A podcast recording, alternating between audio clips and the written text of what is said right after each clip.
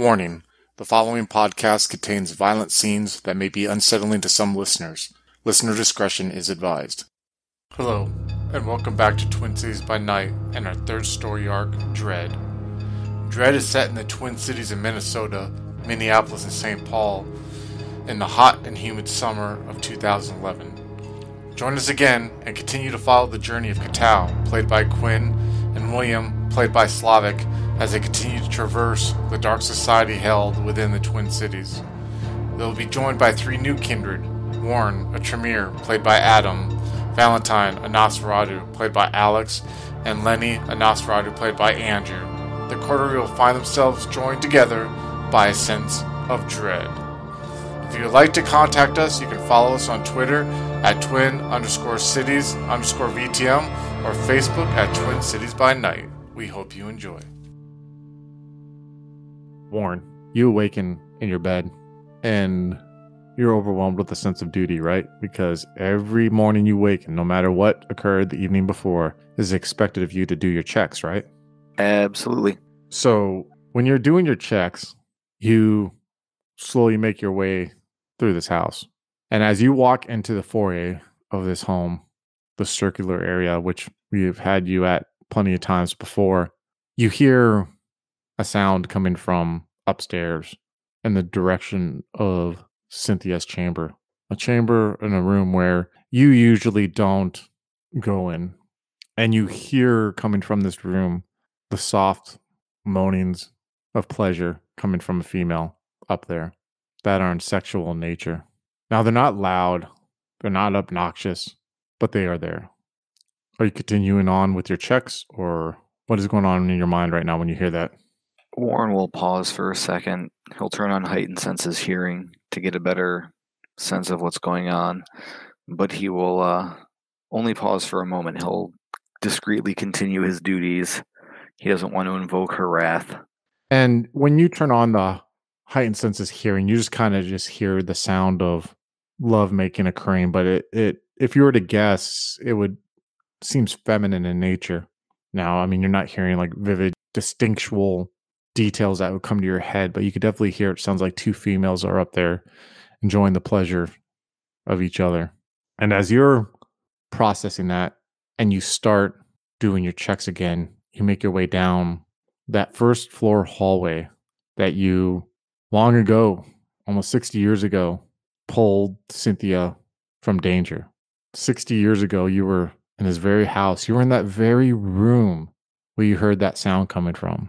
You were in a canopy bed. You were just got done making love to her. You were infatuated with her. And the attack happened. And it's still hard for you to wrap your mind around exactly what happened because it was total chaos. You just know that in a, in a flurry of instinct and survivalism, you rushed out and you were pulling her along down those steps as you heard screams coming from the upper hallway or even screams from coming down there. You in that very for, foray that you had lost yourself in or stood in through this whole story the floors were slick with blood and ash and you could just hear chaos all around you as you're dodging blows that were inadvertently almost striking you and you were able to like get her down that hallway into a room and bust that window open and like get her out of that window as you yourself got out that window only to have every single other resident that was in this chantry meet their final death which in turn not only caused emotional damage to her but also made her hate you with the survival guilt where she felt that she survived and it was because of you and and because of you she did she, she she did not meet her final death like she should have and it was at that moment that you unknowingly caused this the beginnings of this horrible relationship between you and her that once had been physical and full of love where you lost your wife and your son and they had left you your career went to shit because of her and you're thinking about this as you're going down this hallway and you're doing your checks. And you lost track of time and then like 30 minutes had went by and you hear a voice going through this intercom system one that you had installed yourself and you hear it's cynthia's voice. And she says warren come to the steps. We need to talk. Warren's going to cringe a little and he's going to uh, dread this, but he will obey. As you walk towards down the hallway back towards the foray, you see these steps that go up. And these steps kind of like go up in a curved motion. There's about 20 of them. They're made of hardwood. This the floor in this place is all hardwood. But you see it has like one of those kind of like red rugs that are taped down or glued down that kind of go up the middle of it. And you look up and you see along the wooden banister three people. On the left, almost like where the hallway starts, where you couldn't see any further, you see Jenna standing there. And Jenna's wearing like this summer dress of sorts. It goes down to her knees. It's kind of like sky blue. It's a beautiful contrast to her paler skin. And you see she's holding on with both hands to the banister and she's just like looking down at you. But then you're you look towards the right, towards the stairs, and you see you see this woman that for but a brief moment made you forget about your existence and you see Melissa standing there and she has this white silk bathrobe on and it's open along the front. So you can see like the inside curve of her breast and you can see her pubic area. She has this glazed look over her eyes. Her face looks a little slack and you see behind her with her face going over melissa's shoulder cynthia and you see her brown almond shaped eyes and her hair that goes straight down the sides looking down at you and you see this smile slowly breaks cynthia's features and she's like and she gently rests her chin on melissa's shoulder and she's like warren you fucked up warren didn't you So, what's the difficulty of this frenzy roll? i will say difficulty four Two successes. Oh, two successes. So you feel like this, like the beast come out for a little bit, and then you your your drive of purpose, of loyalty to the clan, forces it in, and then you see like when you don't answer right away, Cynthia like comes out from behind her and like stands next to Melissa, to the left of Melissa, so she's kind of like Jenna's like about ten feet to the right of Cynthia, looking down on you, and she's right to the right of Melissa. You see Melissa just kind of standing there, arms to her side, slacked face, like she's not processing what's going on. And you see Cynthia look down at you. She's like, Warren, every time you touch something, you mess it up. You know, I had to embrace you because you attracted the attention of someone else. You had to mess it up there. Countless things, Warren, you touch. Like when I should have died with my brothers and my sisters, you fucked it up. And now this. Now you have where the prince of our city and the council themselves want you excommunicated. They want you gone. They want you wiped out. What am I supposed to do with that, Warren? Nothing would bring me more pleasure to see your life ended. Maybe I would, and you see her like turn to the le- the left of her and move the hair a little bit of Melissa out of her face. Maybe she could replace you. You seem to see something in her. Maybe it was her who was the distraction to you. And you see her slowly like look at her, like move her face towards a little bit, look in her eyes. She's like, I can understand. She tastes good. I enjoyed it. But no, I don't know. Jenna tells me to show mercy. Maybe I will do that. But all I know, William, is you have to get punished. Right? Right, Warren? What was my error? Why would you go to someone's domain and cause the mayhem that you did? Why would you do that, Warren? What mayhem? Right now, in the northern part of this city, there's a riot that is still going on that I have been told you caused with your friends, your newly found friends, by the way. I caused no such riot. I simply jumped off a roof. When you say I simply jumped off a roof, you feel the words leave your mouth. And by the way, I just rolled this and I got five successes. So, as you say, I simply just jumped off the roof. You feel like yourself shaking for a second and you feel yourself like going down to your knees on the ground and you it's almost like your body is moving like against its own will like you can't control it right now and you just kind of feel like your chest starting to come out and your abdominal and your core starting to sink in and your back start to arch and you feel like your hands are starting to slowly come out and you and you feel like like you feel like almost like your head is getting like pulled up against this wheel like there's like a rope that's being pulled up against it and you feel like you're sitting there and you feel like yourself like your cheeks start like collapsing upon themselves and you feel like you almost like want to breathe and you even feel your like uh, your body going like almost through the motion and you just see like and you feel like out of your mouth starting something slowly starting to like like come up and you realize that it's your vitae that's starting to slowly come up from your mouth. And almost as it's like about to break out of your out of your mouth and where normally it would like spew out you see like as it bubbles out of your mouth you see it slowly starting to like dissipate in front of you. Almost like you see it float for quick seconds where it's like in your eyesight and then it just like like almost like slowly like like you probably didn't even see it. You feel yourself like being shrunken almost. Like what's your blood pool at by the way right now? Presently it's a six. Okay.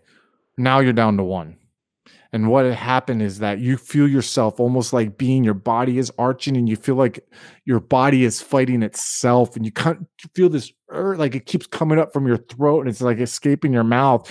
And there's a moment where like you realize what is happening almost like you don't know what is happening but you feel like like this isn't stopping like this should stop. Like she she normally stops, right? Like she makes you feel pain and she makes you, but you haven't felt this before. And like you know that like she needs to stop soon. And you start like in your in your mind, like the last bits of sanity that are in there that you you, you almost like want to beg. It's almost like you're forcing yourself out. Like you're like sitting there trying to connect with her and you're like seeing through your eyes, her looking down, and that's all you can focus on is a smile. And then you hear from you hear Cynthia, stop. You got no fucking stop. And all of a sudden you look and you see like Jenna just come behind Cynthia and she just like almost like grabs her and they both like go over the banister, like fall over each other. And you like see them land like right in front of you. When they land, you kind of like feel yourself like, like you can breathe again, but you you know you're not breathing, but you feel like in control of yourself again. And as you see like them hit the hard wood, you see like Jenna fall on top of Cynthia, and you see Cynthia has this look on her face, like, like like like ultimate betrayal like she doesn't understand and you just see like jenna take her grab her on the side of her head and you see jenna's thumbs are going in cynthia's eyes and you just hear this popping sound as like plop plop plop and you hear them going through and you see jenna like, no no and she's like slamming cynthia's head into this hardwood and she looks at you she's like fucking help me help me right now and you see her screaming at you. What are you doing? Uh fuck i'm bloodbound. Um shit. The bloodbound to the clan. Not That's true. right? I mean, it's kind of a predicament you're in, right? Yeah, but she's my clan superior, so technically I can't really do it. But yeah. Jen is also my clan superior, and she's kind of giving me an order. Uh, but you give me a self control roll, killer. Difficulty. Yeah, yeah. They're down I'll to one that. blood pool right now. Ooh, my one d10. What difficulty do you want? Six, please. Oh, botch. The moment where you see Jenna look at you, and you see her fangs are out, and you see like thumbs are in Cynthia's eyes, like in, like they popped her eyes, and she's like sitting there and she screams and she's like, Help! You leap and you're on Cynthia's arm and you feel that vitae, the vitae she stole and added her soul to go into your mouth.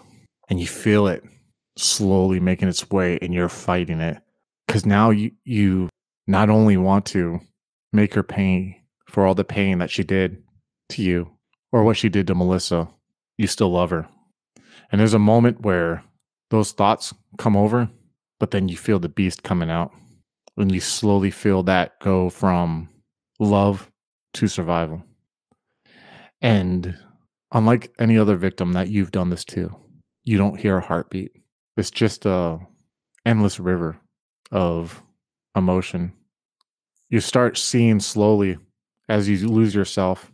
You don't hear anything, Warren. You don't hear Jenna. You don't see anything.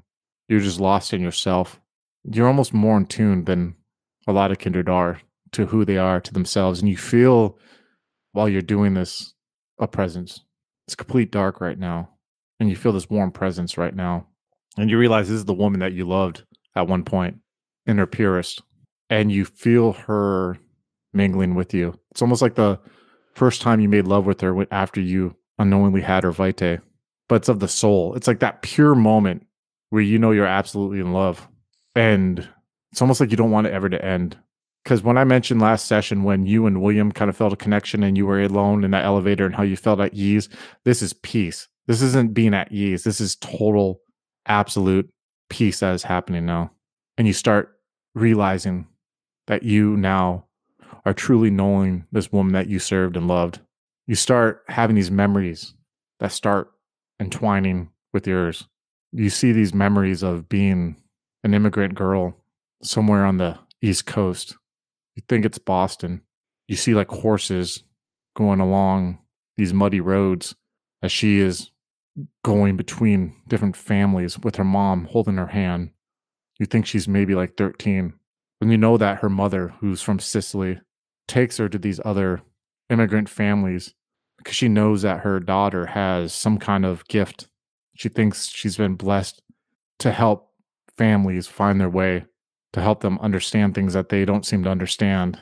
That her daughter, who is 12 or 13 right now, seems to be wise beyond her years and seems to be someone who people now seek for advice. And her mom doesn't do this for any kind of personal gain. Her mom does this for like a religious reason, for for the Holy Church, thinking that her daughter has been blessed. And then you cut to this memory of being taken in the middle of the night and having these men steal you, steal you, throw a hood upon your head so you don't know where you're going, take you into this carriage, throw you somewhere where it's cold and wet, and do uns- these men do unspeakable things to you things that no 13 year old girl should ever have done to her. And after like days or who knows, an eternity of that happening to her, finally this hood is taken off her and she sees a man sitting in a chair in front of her. It's a man who's wearing like a three piece suit with a vest that's charcoal gray, has these really well shined black shoes. He has gray short hair that's cut to the style of a hard part with a razor fade and he has this thick gray mustache and he speaks in the Scottish voice and he tells this girl that she needs to forget her family because she's going to become part of a new family and that she's attracted the attention of this man's mistress and that she needs to slowly break herself of what she is to realize what potential she'll offer her new family. And he tells her that she's lucky that she's being chosen like this. And these talks go on like he comes by in between these horrible scenes and tragedies that continue to happen to her, to her by these kidnappers, but she never gives up. And there's a moment where one of these men, when he took off his jacket, had a pair of reading spectacles that had fallen out and he forgot them. And she hid them. And she continued to play this Scottish man when he would come and visit her. She found out his name was Roman. And she eventually con- convinced him to let her be untied so they could sit there and talk as equals. And in one open opportunity, she was able to stab him in the eye with these glasses, with the frames of these glasses, and escape barely. But she knew at this time that she couldn't go back to her family. She didn't even know she still had a family. She just knew she had to get out of Boston. She had to flee out of Boston. And soon she found herself on a train. She didn't know where she was going to go. She ended up soon finding herself going into the Dakota territories.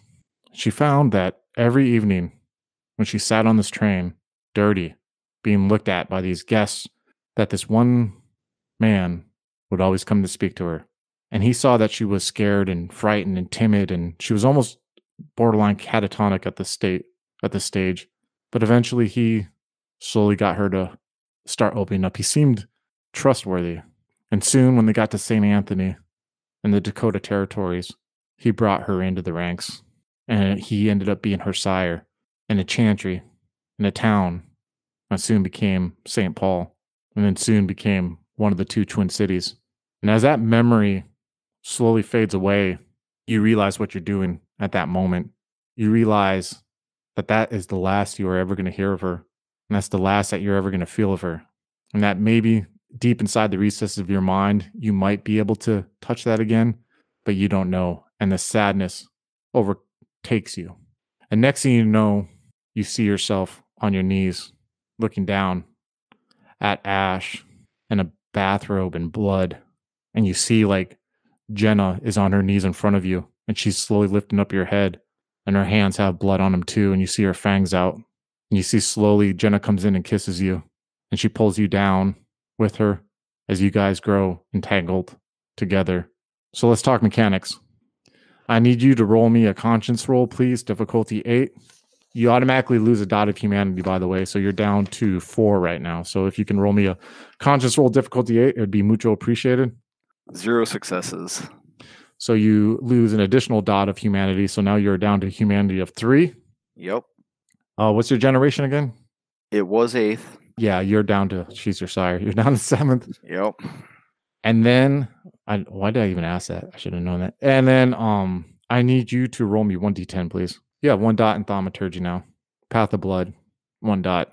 And how we'll do this in game is we'll say that like you just find it's the it's like the little essence of Cynthia that's left in you.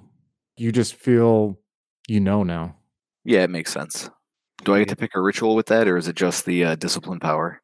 You can pick a ritual, but we'll figure that out Yeah, out of between session. games. Yeah. You find yourself like you and Jenna right now in this, excuse me, mixture of ash and blood that's like spread on this wood floor. You find yourself like you and her are living this facade of like sex being used as a way for two people, consenting people to forget about a pain or a tragedy that affected them both. Now, this is something that kindred don't often do, but this is oftentimes something that sometimes they do do.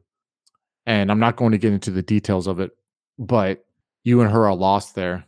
And then when you're done, you both are sitting there naked. And Jenna slowly gets up. I mean, like this dress she had on is just disgusted. And you are sitting there.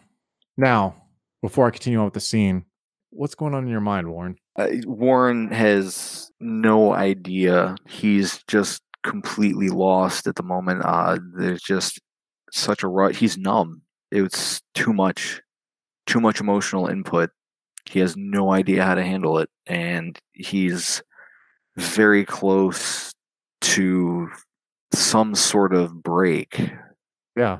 I mean, you sure will take a while for Warren to process everything that he saw there, but you like in a fucked up way, you had one last pure intimate moment with this woman that that did love you at one time, but had all this fucked up shit happen to her and who through just a bunch of suffering like almost became like the monsters that did that shit to her in a way. It was just like perpetuated that life cycle of violence, you know, and of abuse.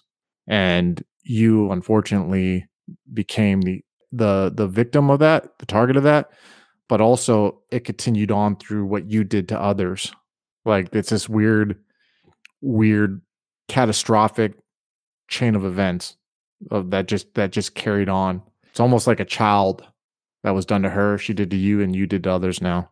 So Jenna stands up completely naked, has blood and ash smeared on her. And she's looking up, and you see like the figure of Melissa still standing there catatonic. And she's like, Warren, you have to go. They are after you. They are going to try to get to you. This is what they're going to do. They're going to slowly try to chip away at you and whoever was with you, whatever their resources, whatever they depend upon, till either they end their own lives or they come begging for forgiveness. And they may very well take their lives if they do that too. It's con- they they they it's not going to be instantaneous. They're patient, Warren. They will chip away and chip away and chip away and chip away and chip away until each of you and your friends will fall apart. But, Warren, there are those who will help you, okay? And then she walks up to you and she like trying to like offers her hand to help you up off your knees. Warren will get up. Listen, go with these people that you were to help. Help them do what they were doing. Find the two, do whatever. And she points up to her. She will be your reward. Listen, what just happened between us right now is not any kind of relationship. Do you understand? It was a moment of weakness, but Cynthia had to go. I'm talking about what happened afterwards. But if you can get this done and we can survive this, I'll make sure she is your reward. Would you want that, Warren? No, Warren will walk up to Melissa. He'll sigh. He will pull back her head by the hair, and then he will bite her neck and drain her dry. You you do it. But I'm gonna say you're racked full of fucking guilt. Oh yeah, absolutely. You walk up these steps and you turn her face towards you and you just realize like this woman is no longer there or the woman that you knew or something's t- temporarily stopping her. And right when you start putting your head in to like bite into her neck you see like a moment of realization come to her eyes of recognition like they open slightly and you sink your fangs in. And you feel this time a cold purpose as you drain her and you hear her heartbeat slowly slowly fade away as part of you has faded away this evening as she slowly goes limp in your arms. Next, we'll cut to Valentine. Valentine, you walk into the shadows of one of the buildings and you see this riot is going on, but you have your phone on you and you realize you have like maybe like an hour to find somewhere to to dwell. Right. Where you where you what are you doing? I'm I'm far from home. I don't know where anyone else is. There's a riot going on. I just had a creepy encounter. I'm gonna. I'm. I'm a little confused. I'm a little disoriented. So I'm gonna look for some way to get into the sewers or get underground. You can actually find a way to do that. You are actually walking on towards the west side. That's the opposite side of like the riot's kind of moving east right now. And you're like going between the west side building and past the basketball court that is there and you see like those sewer openings that are in the streets you know and you could easily go down into one of those and slide down there if you wanted to. I'm gonna slide down. so you slide down in there and you find yourself like you drop and there's like rainwater that is still down there. It's actually cement and circular right? And there's actually mm-hmm. on the sides there's like a little ledges for like people to walk on and you see like in the middle there's like rainwater from the rains that happened just like yesterday but when it was raining pretty hard and everything there's still rain that is going on in there. And as you're walking along here you see it's like kind of dark. It's really dark. You're kind of having to feel your lo- your way as you do it and you see that there's a tunnel you feel there's a tunnel on the left and you kind of just walk into that tunnel you like kind of climb up into the lip of it a little bit and you go down it until you see like this little nook and you realize like this is probably the best place you're gonna have to like curl up at and hope for the best that no, no one comes upon you then Right. I'm gonna strip all my clothes off, and I'm just gonna almost collapse into the rainwater and just lay there and let it wash over me for a bit as I process what's happened. when you say process what how are you processing it Well, how am I feeling after drinking that blood? Is are there any effects from it? Well, well you are one step bloodbound to bogdan now. I mean Right. you really don't know about much about this person. You know he said he would help you out. You know that if you helped him out. And you also get the i mean like I, I don't know if i did a good enough job as a storyteller to really explain just how alien he is and i don't mean Mm, alien like no, you, you know, did. You did. okay so like this guy's ingrained in this society like but unseemly like like they've just he's like this presence that they just accept but they don't know is there it's almost like dna he has inadvertently impacted these people's dna to where he's just like not noticed but accepted part of what that place is Yeah. and now you have taken the blood from someone who was that strong once and not only that you're got a humanity of three. You have that anxiety flaw going on right now. You're in a strange city with strange people in a strange situation. You got the mentality of a child which you'll never grow out of. I just beasted out earlier. you just beasted out and killed two kids. But yet this one guy this one man who was nice enough to show you what your kind are capable of. I would almost say it's like a troubled youth having a big brother i, I don't want to say like he's like a big brother like a big Mm. brother figure but you know i don't know in new zealand if they had that but like in america they have this big Yeah. brother program where like these men will come and help troubled youth males and kind of give them like a father figure in a way but they call it big brother and it's almost like this guy is what ophelia wanted to be to you but this guy is better than ophelia you know And I guess I'm reflecting on that, on this guy I just met, and how I feel about him, how much above me he is. And then I can't help but think of my relation to Donald as well. And and I feel like I almost empathize with Donald's situation a little more now. Oh wow! So you're like saying that your relationship with Bogdan now is making you reevaluate your relationship with Donald? A little bit, and how I'm thinking I need to control Donald because he's got these impulses to murder, to do horrible things. I treat him with disdain.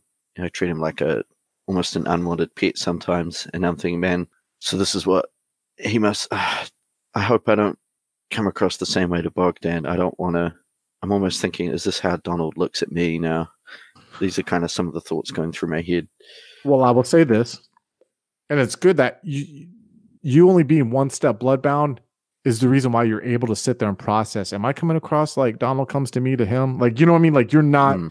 I would say if you're fully bloodbound to Bogdan, that wouldn't even be a thought in your head. Like, it would be yeah. like, I am in love with this man. You know what I mean? Like, you, want to be able to conceptualize and maybe like ponder the effect that it's had on you, but it definitely has had an effect on you, though. You definitely like don't. You're not as skeptical as him as before. So, and interacting with Bogdan has kind of it's it's almost a bit of naivety, but I'm I'm I'm viewing what's going on in the city just in my mind's eye as something beneath me and a little in a way. You know what the humans are doing, all these uh, things going on, all these games and power plays, which you know, not that I'm that aware of them at this stage anyway, but I'm just kind of thinking, well, I've been shown something outside of that that puts me above it or outside it uh, I kind of feel a bit detached from the events that took place earlier. They seem a bit insignificant compared to the significance of my meeting with Bogdan. I like that. I like that. Like you're starting to put things in scale now. You're right. Like mm-hmm. you're starting to see. Yeah, you're really starting to see what your kind can become. You know, like that's yeah. got to be like a, in a way, other characters have seen that, but more in a fucked up, depraved way like I could become like Cynthia or I could become like lose myself, you know, like like Lenny and and Katao have done, or like William, you know what I mean, who's going through these force changes that were thrust upon him. But you, in an odd way, like so small and so unnoticeable, have seen the potential that you guys can be like like the unnoticeable one the one who's like a headache the one who came out of nowhere is the only one who's really seen just the greatness that you all can achieve in a way rather than yeah. seeing the curse side of it and i'm also formulating in my head i'm thinking he mentioned i can get hold of roman i can get hold of dunstone and that's fueling my motivation a lot you know i'm i'm almost dead set on that at the moment and i'm thinking all these other things you know what the prince has asked me to do what the other guys expect of me or what they want to do. We're working together as a team now. I'm seeing that as a means to an end to get yeah. to Roman, and I'm, I'm trying to formulate my head how I can play along to get to that point. Yeah, because he said if you get him the location of those two, you know what I mean. He will he will get you Roman. And I, I, vaguely knew who he was talking about, but it hasn't been at the forefront of Valentine's mind. So uh, through, through emails, I assumed he was through the emails from Ophelia. I assumed he was talking about Cynthia, uh, the pregnant Cynthia. Did you Cindy. change her name? Yeah, we were calling her Cindy. Yeah, pregnant Cindy. Cindy. Sure, yeah. I'm thinking about her, and I'm thinking, well, he needs her. The others know where she is, or potentially we're protecting her. You know, how can I? I'm trying to think of how I can find out where she is without leading on to the the others that I need to know that. Well, we'll find out because darkness hits you as you're sitting there contemplating these thoughts in the wet slumber that you are currently in right now. Everyone already blew blood pool point. We'll go back to you, Valentine. Sure. Your eyes open and you see nothing still. You feel the water, you know what I mean? But you can like barely make out what's around you, just like it's before. You're naked there in the water. What are you gonna do? I guess I wake up, my mind is quite empty. I'm feeling still and peaceful. I almost I don't even think about the events tonight before I just feel tranquil and slowly realize where I am. I'll lift sit up where I was laying with the water running past me, and I'll take a moment to let the water dry off and get dressed again. take my pick my phone up from the dry spot where I left it, check for messages. You don't see any messages. Okay, I'm gonna I'm gonna send a message to Katao, uh, just saying uh, we got split up. What happened? Where can we can I meet with you? You snap awake and you for a second are get a little discombobulated, but then you feel like the weight of the grass seed bags, the large grass seed bags on your left, and you feel these blankets around you, and you feel like this sense of relief, like like like oh, because like I can like that's always something to me as a storyteller, like with vampire, I'm always imagining how like how scared vampires would be having to, like like with their haven why they're so overprotective of their haven because simply just takes one person like opening a door and you could die you know? And so it's like surviving that being on the run like that i'm sure is like a relief. So you wake up and you kind of like uh, you're in the dark right now and your phone's in your pocket right now yeah i open it up and i look at the message from valentine it's just i just like we they I am no longer I have been excommunicated. Don't know about the others. But dangerous time. Don't be too obvious. I'll just send a reply back saying oh, two question marks and then I'll say message me if you need something if I can help in any way.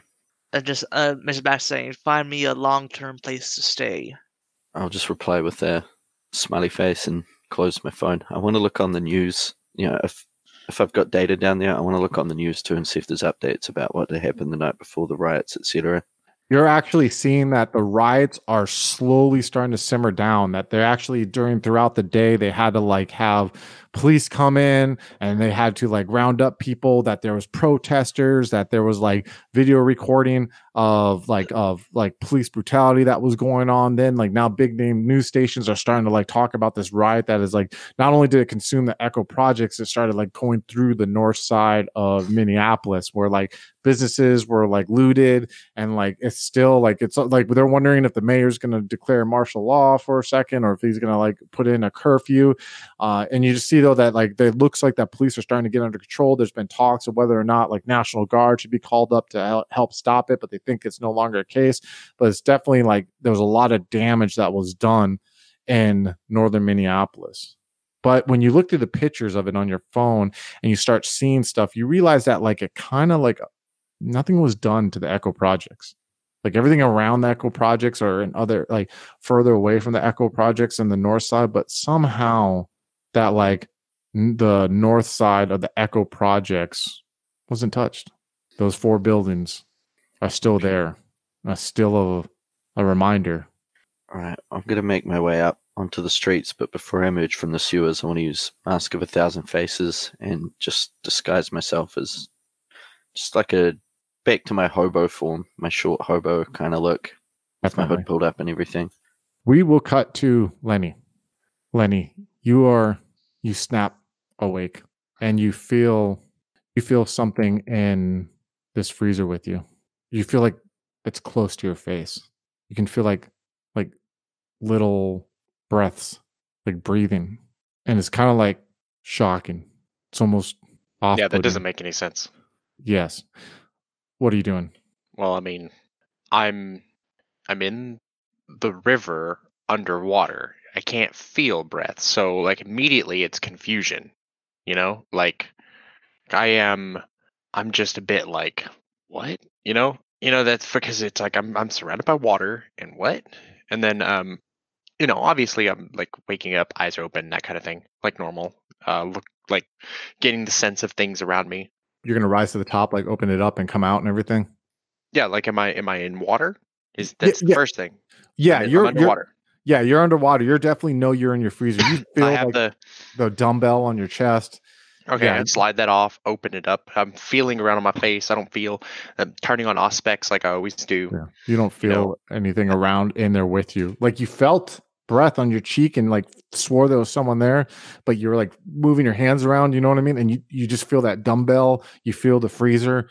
It was this weird, discombobulating feeling like you almost felt something there with you. So you like open up and you're starting to like get out of you're starting to like swim up to the surface and you you like break you, you break the surface of the well, water yeah, just like I always do, like yeah. cautiously looking around. Because again, it's it's like yeah survival because you don't want to be caught like Small. Hey, here's this guy coming up out of the river, you know, like all this, what the fuck is that thing? You know, none of that. No, we ain't having that. So carefully, cautiously looking around, taking in the night air, uh, observing things uh, with enhanced senses to make sure that I'm not like going to be seen. Your eyes and your nose come out of the water slowly. You look around and you notice that the park is almost like you see like across through the hills of the grass, you see three cop cars are in that front parking lot that is there. And then you look to the left and you see that there's like two cop cars that are off in the left of the parking lot there. And you kind of are looking and you see like there's a couple cops that are walking with like flashlights through the park. And there's a moment like, what the fuck is this? You know, and then you you look towards where you stash your clothes and you just see on the riverbank a figure of a little boy naked with this gash that goes down from his throat to above his navel area. But it's black. That gash is black and pure and dark. And his eyes are black and pure and dark. And he's just simply staring at you for a second. And you see his arm slowly goes out and his fingers. So he he sees me. I'm Yeah, he sees my you. normal routine. I'm obfuscated. Oh yeah, he sees you. Okay. Okay. And his finger slowly extends out and points to where you stash your phone and your clothes. Oh, hello again, folks. I'd like to tell you about the Facebook group we run called White Wolf and Onyx Path RPGs Gameplay and Media. Have you ever wished you could have an easy way to find gameplay videos and podcasts, or just media in general that deals with your favorite White Wolf role playing games? Or have you ever wished you could find a forum to share gameplay that you have recorded? One that won't be drowned out by random posts and discussions, so that your media could get the attention you deserve.